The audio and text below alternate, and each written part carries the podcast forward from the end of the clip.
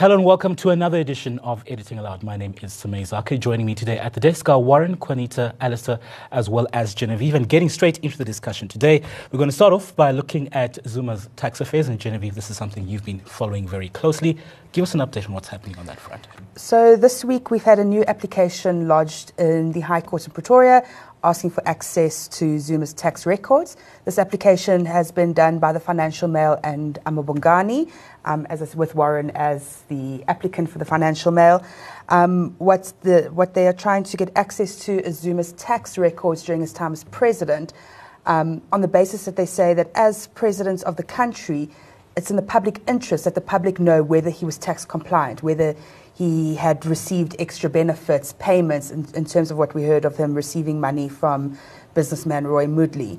This case, however, is very different to the public protector SARS matter, also involving Zuma's tax records we saw about two weeks ago. Um, the public protector went to SARS asking for tax information, and SARS said no, based on the Tax Administra- Administration Act. Um, she wants access, Busisiwe Mkhwebane wants access to Zuma, to investigations into Zuma's tax affairs, not actually his tax records. I think in this case, they want his tax record. Show us, is he tax compliant? Did he pay income tax? Um, and this is all based on the on the on PAIA, PAIA. and um, having PAIA changed to allow for media houses, journalists to have access to certain tax records, not every every Tom, Dick, and Harry's tax records, yeah. but within the public interest. So, Warren, state state your case. Yeah, so I, th- I think uh, under PAIA, which uh, was embedded in our constitution, it gives us the, the right, not just the media, it's very important to point out, not just the media, any citizen can access records of a public body, like a, a government department, like a SARS, a tax agency, or even a private body, like we've done with uh, Steinhoff, um, that is in the public interest. The problem with the law at the moment is that the PAIA uh, law does not allow us give us a public interest override to access something that might be in the public interest if it relates to tax records. Now, given the very serious allegations against the former president, we've, we went to SARS and said we want access to his tax records, and they denied us on the basis that, number one, uh, PAIA doesn't allow for that, and number two, neither does the Tax Administration Act. In fact, the Tax Administration Act is so draconian that even if you, Samay, gave me the tax records of the former president, I would not be allowed to write about it and disseminate that. So we think that's a major restraint on media freedom, and that's why we've launched the application, which uh, is using effectively President Zuma as the uh, as the kind of benchmark to test uh, to really try and change the law around this. Mm. Uh, and then, uh, just very quickly, Genevieve, the, the, the case with the public protector, um, um, are there any other developments there? Um, not as yet. The court, so the court will now hear the matter because um, after a, a, meeting with SARS and the public protector was decided, okay, fine, the public protector won't go ahead with the subpoena for now to subpoena Kieswetter. Um, so they are going to court only in March next year. Will that matter be heard? So I guess that puts a bit of a spoke in the wheel. Although as I said last week, there are other things that can be done in this investigation. I'm still not quite sure why the public protector needs SARS to give her that information. Um, if she's just looking at whether the former president um, paid um, income tax or received this money, actually, it's more about whether he received the money from Roy Moodley. She can do what she did to President Cyril Ramaphosa and subpoena his bank records. Mm. But I mean, that's interesting. The the public protector, you know, in that case being heard next year, because there's so many other cases that are going to have to be heard before then. Today, there's an interesting case um, in the North Gauteng High Court where the public protector is defending her decision to um, to fire this chief operating officer. And that sto- story has taken a very interesting twist because now the chief operating officer, uh, Basani Baloyi, is arguing to court that in the case of the Bosasa investigation, the rogue unit investigation implicating Pravin Gordhan, um, the McBride investigation, and the Prasa investigation, those investigations were improperly, improperly tampered with by the public protector uh, in a way that kind of, um, you know, played, she played politics. Mm-hmm. And, and, and she cited um, interesting, uh, uh, you know, uh, WhatsApp messages where she says, you know, I have to play chess. And the argument that Basani Baloyi is making to the court today is that the public protector is play is playing politics and is playing chess with the country. And we know that before this tax affair even gets to court, all of these cases are being taken on review already. Um, we just heard uh, seen her response in the Busa, in the Bosasa matter, for example, where, where where she says she's done nothing wrong and she didn't have to, you know, she was not she she didn't act. Um, she didn't. There was no overreach in terms of her investigation, etc., etc. So that case is also going to be playing out alongside the Pravin Gordhan case, and which is which also goes to ConCourt, ConCourt tomorrow. tomorrow. Yeah. So so so really the hands are really full for the public protector at the moment, and and a I lot just of money being spent. yeah. All right, um, sticking with um, presidents and the stuff that we, we can write about while you wait for a decision on your stuff. So here is uh, a copy, my personal copy, of uh, um, Qaanitah's um, new book. It's entitled Balance of Power, Ramaphosa and the Future of South Africa. This was launched um, on Monday, I, I believe. So Juanita, tell us uh, what's, what, what, what juicy stuff is, is in here? So it's, it's not a biography of Cyril Ramaphosa in any way. It's, it's, it's more a detailed account of a time in history um, of, of what led to Cyril Ramaphosa becoming the sixth democratically elected president. So Peter Bruce nicely says there on the front that uh, it's sort of a primer for, this, for the Ramaphosa presidency. It's quite difficult to write a book, uh, you know, at the onset of someone's presidency and not at the end of it. Um, but I thought that it was absolutely important to talk about the type of maneuvering, the type of um, uh, you know, horse trading, um, the, the, the politics at play, and the removal of Zuma and the, and the installation of, of Cyril Ramaphosa as president. So it kind of goes all the way back to the Mangaung when he returned from um, political oblivion uh, and became deputy president, and how that was actually engineered by his so-called enemies today. I have Ace Magashule detailing how it was at his house that they came up with this idea that Cyril Ramaphosa must come back to be Wow. deputy president.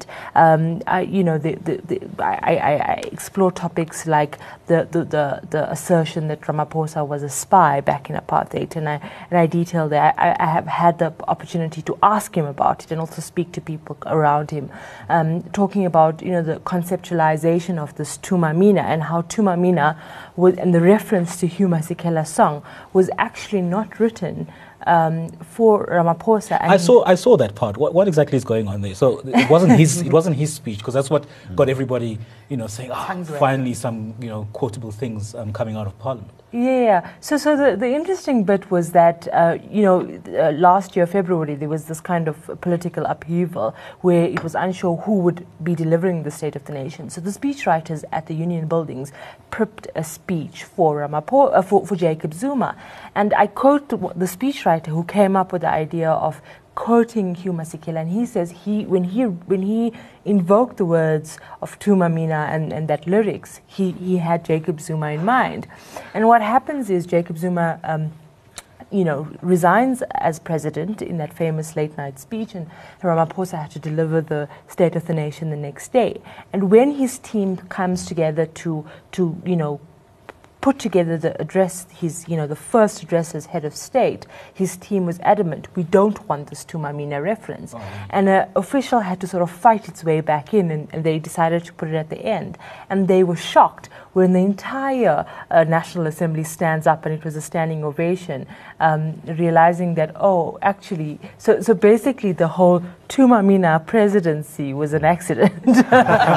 Great. although although Cyril did own that, that uh, Absolutely. Thuma Mina. Yeah. And I, and I detail how, how um, you know, Thuma Mina became what almost what Mshini Wam was for, for Jacob Zuma. But also, it's interesting because if you look at, um, you know, Mbeki's I Am an African speech, it was only years later where we found out how he actually conceptualized it, how, you know, when people like Frank Chikane left him in the wee hours of the morning, he had not written it, but the morning he had written this great speech. So it was, for me, it was fascinating to find out the, the, the genesis of, of this, this slogan that became the embodiment of the, at least the formative stage of Ramaphosa's presidency. But I mean, I explore things, you know, the 40, 15 days in February, the, the removal of Jacob Zuma, and give some um, behind the scenes accounts of what really it took to remove the president. And then a big part of the book is also focused on, on how broken the state was. And, and, and I think what, what, what is important to me is that I tried to, to, to give a reader the tools to say, you decide mm. um, whether what Ramaphosa does now uh, or what he doesn't do now is a result of him or a result of a broken system. So it's almost to say we, there was so much chaos happening in the time that Ram, Zuma left office and Ramaphosa was appointed that that now here are the tools to, to understand that error, to now you can make an informed decision when he makes appointments like the Eskom CEO and makes statements that he is committed to non-racialism to see actually this is something that he is consistent that when he was appointing the team around him he made the same argument. So it's, it, it's that kind of, of, of, of, of background information and level of detail that says oh okay it makes sense that the president would be uh, okay with a a white CEO for Eskom and, and emphasizing the point of non-racialism because he made the same argument when when his team in the CR17 campaign was largely white. And, and, and that's what he, he he argued at that time or when he argued about appointing Janae Nicol as his as his advisor uh, initially he wanted her as his chief of staff. So that that's the type of, of background and information I think um, was important for me to in- include in this book was to not say this is a bombshell you know this kind of expose but more of let's let's actually put our heads down and kind of rationally unpack what actually happened and what does this mean. Mm. Uh, uh, Warren, just um, I don't know if you've you've you followed this, but uh, the, the appointment of Andre de Ruyter um, to the post of um, Eskom CEO. Your thoughts on that? And I think they've they've knocked him a lot on the performance of um, of, of Nampak. Do you think that's warranted? Uh, Certainly, uh, it's, uh, it certainly should be considered. Uh, of course, you have to understand that Nampak is also a customer of Eskom, a big customer of Eskom, uh, and therefore, when you understand the escalation in electricity prices, anything to do with the smelting of metals and minerals, large energy demanders have become uh, to a degree economically unfeasible because of, of the prices that Eskom has put through the system over the last decade. So there needs to be a little sympathy to that. But I thought it was quite interesting as well that uh, how many, uh, given the uh, sensitivities around his color, um, how many black CEOs chose not to take up that job, yeah. and justifiably so, right? Mm. I mean, so many reputations have been damaged um, at state owned entities. So I think uh, you know, push has come to shove for this country. We need to sort out Eskom and we need to sort it out quickly. Mm. He may not be the best candidate that's, that, that could have occupied the office, but let's get behind him and try and sort this, this big mess out because it desperately warrants it. All right, um, we're going to take a quick break now, but uh, Qaanitah, just to put your colleagues on the on the spot, have you guys bought this book yet? you guys can buy it today. today. Definitely will. and then I'm definitely going to go and buy it. So three orders. Well done, guys. Please get this. Um, it's available at all respectable um, um, bookshops. See you after the break. Welcome back. Um, so, Alistair, Growthpoint is going to the UK for the first time, I think, uh, and shareholders gave it overwhelming support to, to, to back that deal. Yeah, so Growthpoint's the biggest property company in the country, probably the continent. And they're now spending just under 3 billion Rand to take a stake in a company called Capital and Regional, which is a shopping center owner in the UK. They, they own sort of convenience centers. And it's just interesting because, you know, everyone will tell you that Brexit is wrecking Britain. So why would you go invest, you know, South African money in Britain? But they seem to think it's going to hold up. The economy, people are still shopping, and um, I think that's going to be a good deal. It's just interesting that all they're doing is only buying 50% and 3 billion of a company that has more than 100 billion in assets. It's like, why don't you do a bigger deal, you know, make a real statement if you, if you believe that, you know, the UK is kind of bottomed out and that there's, you know, there's money to be made. Um, but I think it's also just another example of how companies are reluctant to invest in their own country. So not, not that Growthpoint hasn't, but every day you're just getting results that are weak um, and especially property companies blaming, you know, a weak consumer, uh, no spending, no investment, and yet then they go and invest offshore themselves. So, yeah, I know that's a sign that our economic recovery is, is not happening in 2020, maybe not in 2021 either. Oh, wow. I thought we were the prophets of doom. well, you've got a contender there. right there. Let's, start, let's move on to um, financial services. And, and Warren, um, late last week, I think we had the passing of, uh, uh, of Donald um, Gordon. Just uh, very quickly speak to the legacy that he's left behind. Yeah, just a very storied career in financial services. Obviously, started uh, Liberty Holdings, uh, it was a slightly different name in about 1957, and um, grew that into a large company, grew Liberty International into a large company overseas, was also a major property investor in the United Kingdom. But I think what he'll, he'll really be remembered for, besides you know this razor sharp intellect and this commanding presence that he had uh, after speaking to executives that dealt with him and being regarded as a, an outstanding corporate financier, was the philanthropic legacy that he's left. Uh, and very visceral. I mean, uh, in his business dealings, Sandton City was he, he pioneered that. You know, that was quite a progressive uh, concept of a shopping centre, an office complex, uh, and still one of the premier property destinations in the country. But then, really, I think the benefits, uh, the Gordon Institute of Business Science, which is the executive business arm of Pretoria University, uh, but especially uh, something like the uh, Wits um, Donald Gordon Medical Center, where we've been able to retain and develop outstanding talent in the medical fields, uh, for instance, in cancer research and treatment. Um, and uh, I think that is going to be one of the largest uh, legacies that, that he'll be remembered for. Um, that, that started with a shift into philanthropy as far back as 1971 when he founded the Donny Gordon, Donald Gordon Foundation. And that was long before you had buzzwords around corporate social investment mm-hmm. and, and, and this kind of thing. So I think some very powerful institutions he's left uh, in his wake, besides being obviously one of the countries, grew himself up by the bootstraps to become one of the country's richest men through his business dealings. But uh, um, I think we need more entrepreneurs uh, like him to leave these, these type of legacies. Mm. And, and, philanthropy, I mean, do you guys get the sense that um, we, we in South Africa are, are, lagging behind when it comes to philanthropy?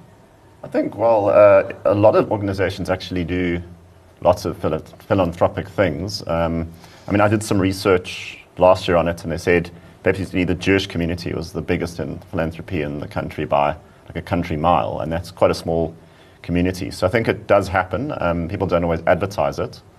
Um, you know, they like to blow their own horn, but yeah, maybe maybe someone needs to sort of manage it better and kind of tell you know people in powerful positions what impact they can have um, if, if it's done properly, not just throwing money at. Yeah a charity, but you know, I mean, actually constructive. Responsibility. Yeah. I think people are like, oh, but we've done something. We've given money to this charity. Oh, but we built that school there in the Eastern Cape, so we've done enough.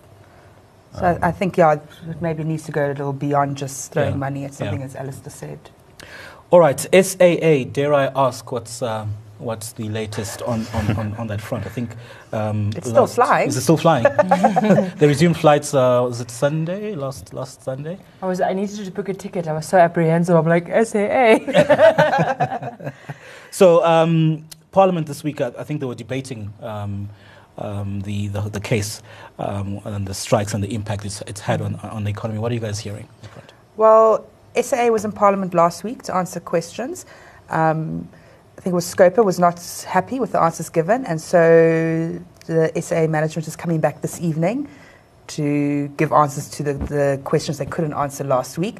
Although what they have to tell Parliament now that they couldn't tell them last week, I think things actually went from bad to worse after last week. So. Mm we saw solidarity this was it this week um, larger application to have um, SAA placed under business rescue. Um, we've got the issues with the salaries not being paid in full. I just yeah. I don't know what they're going to be able to tell Parliament, and, and where do we go from here? Do does government save SAA or? Yeah, it's it's just amazing. Like it's just amazing. You, you speak to anyone who works in the private sector, and there's no one, uh, maybe a few exceptions, where companies are, are giving salary increases of, of 6%. Okay, I'd love to hear from anyone who's, who's, who's works at a big corporate that's getting a 6% salary increase. Maybe a handful, maybe one or two of the banks.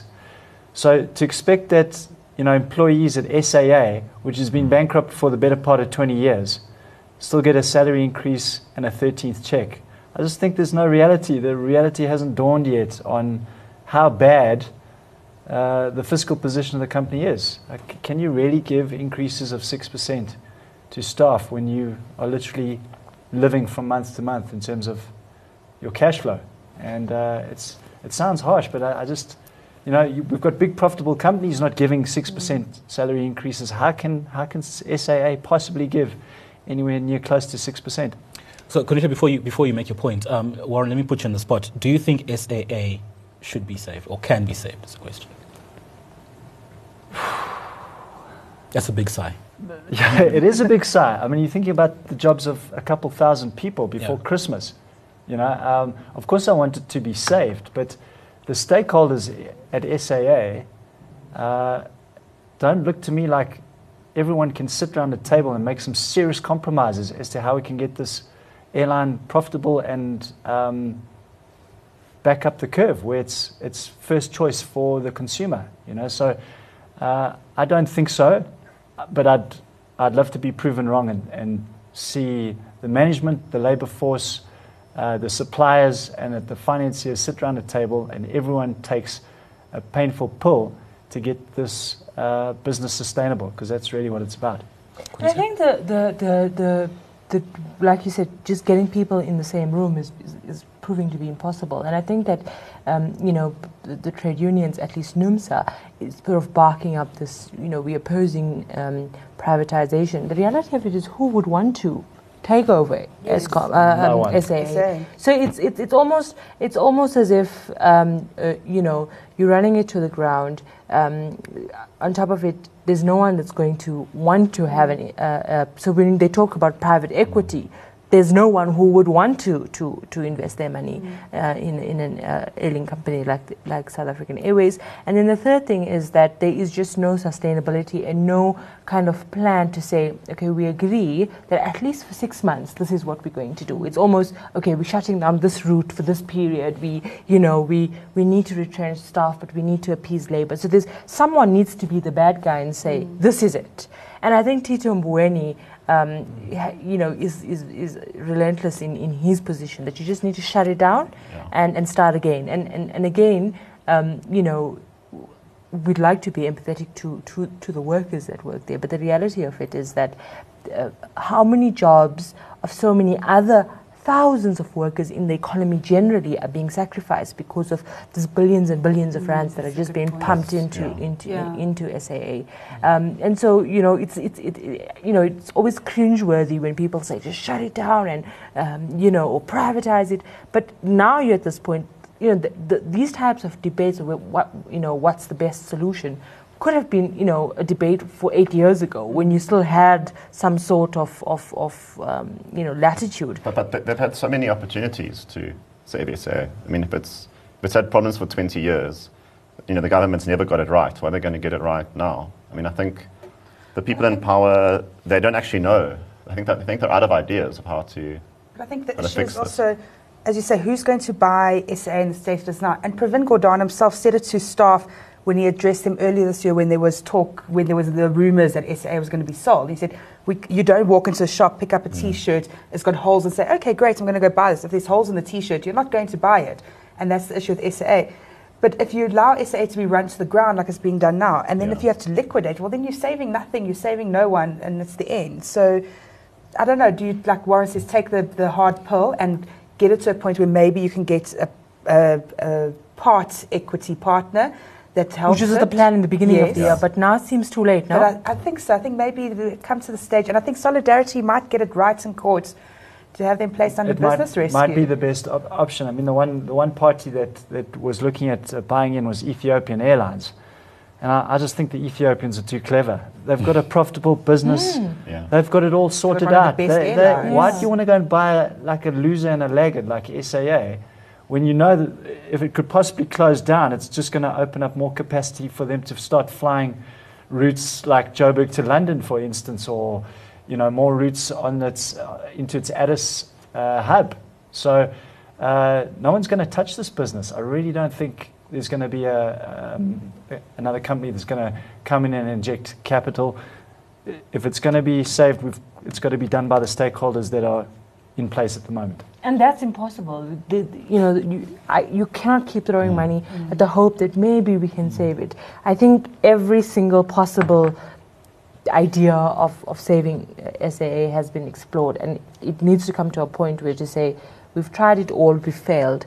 And it, it does not serve no national interest. I still remember in the days of, of, of Malusi Gigaba would say, you know, it's a strategic interest. Or What maybe he came to Parliament and his pilots out. it is part in, in solidarity with SAA pilots, but the reality of it is that is that it it is you know a, a, a- a vanity project uh, to transport not even the elite, but those who are in you know sitting in, in, in, in, in government offices between Pretoria and Cape Town, and beyond that there is no strategic value to it, and I think the sooner um, people realize it, and I think that um, the only person who seems to be wanting to just make the enemies and get over with it is Tito Mboweni because even the president is, is, is skirting around it. We're going to fix it. We're going to try yeah. this. But somebody has to tell him that I think Yeah. the time. Well, one gets the sense that Tito Mboweni is able to say that because he's really got nothing to lose.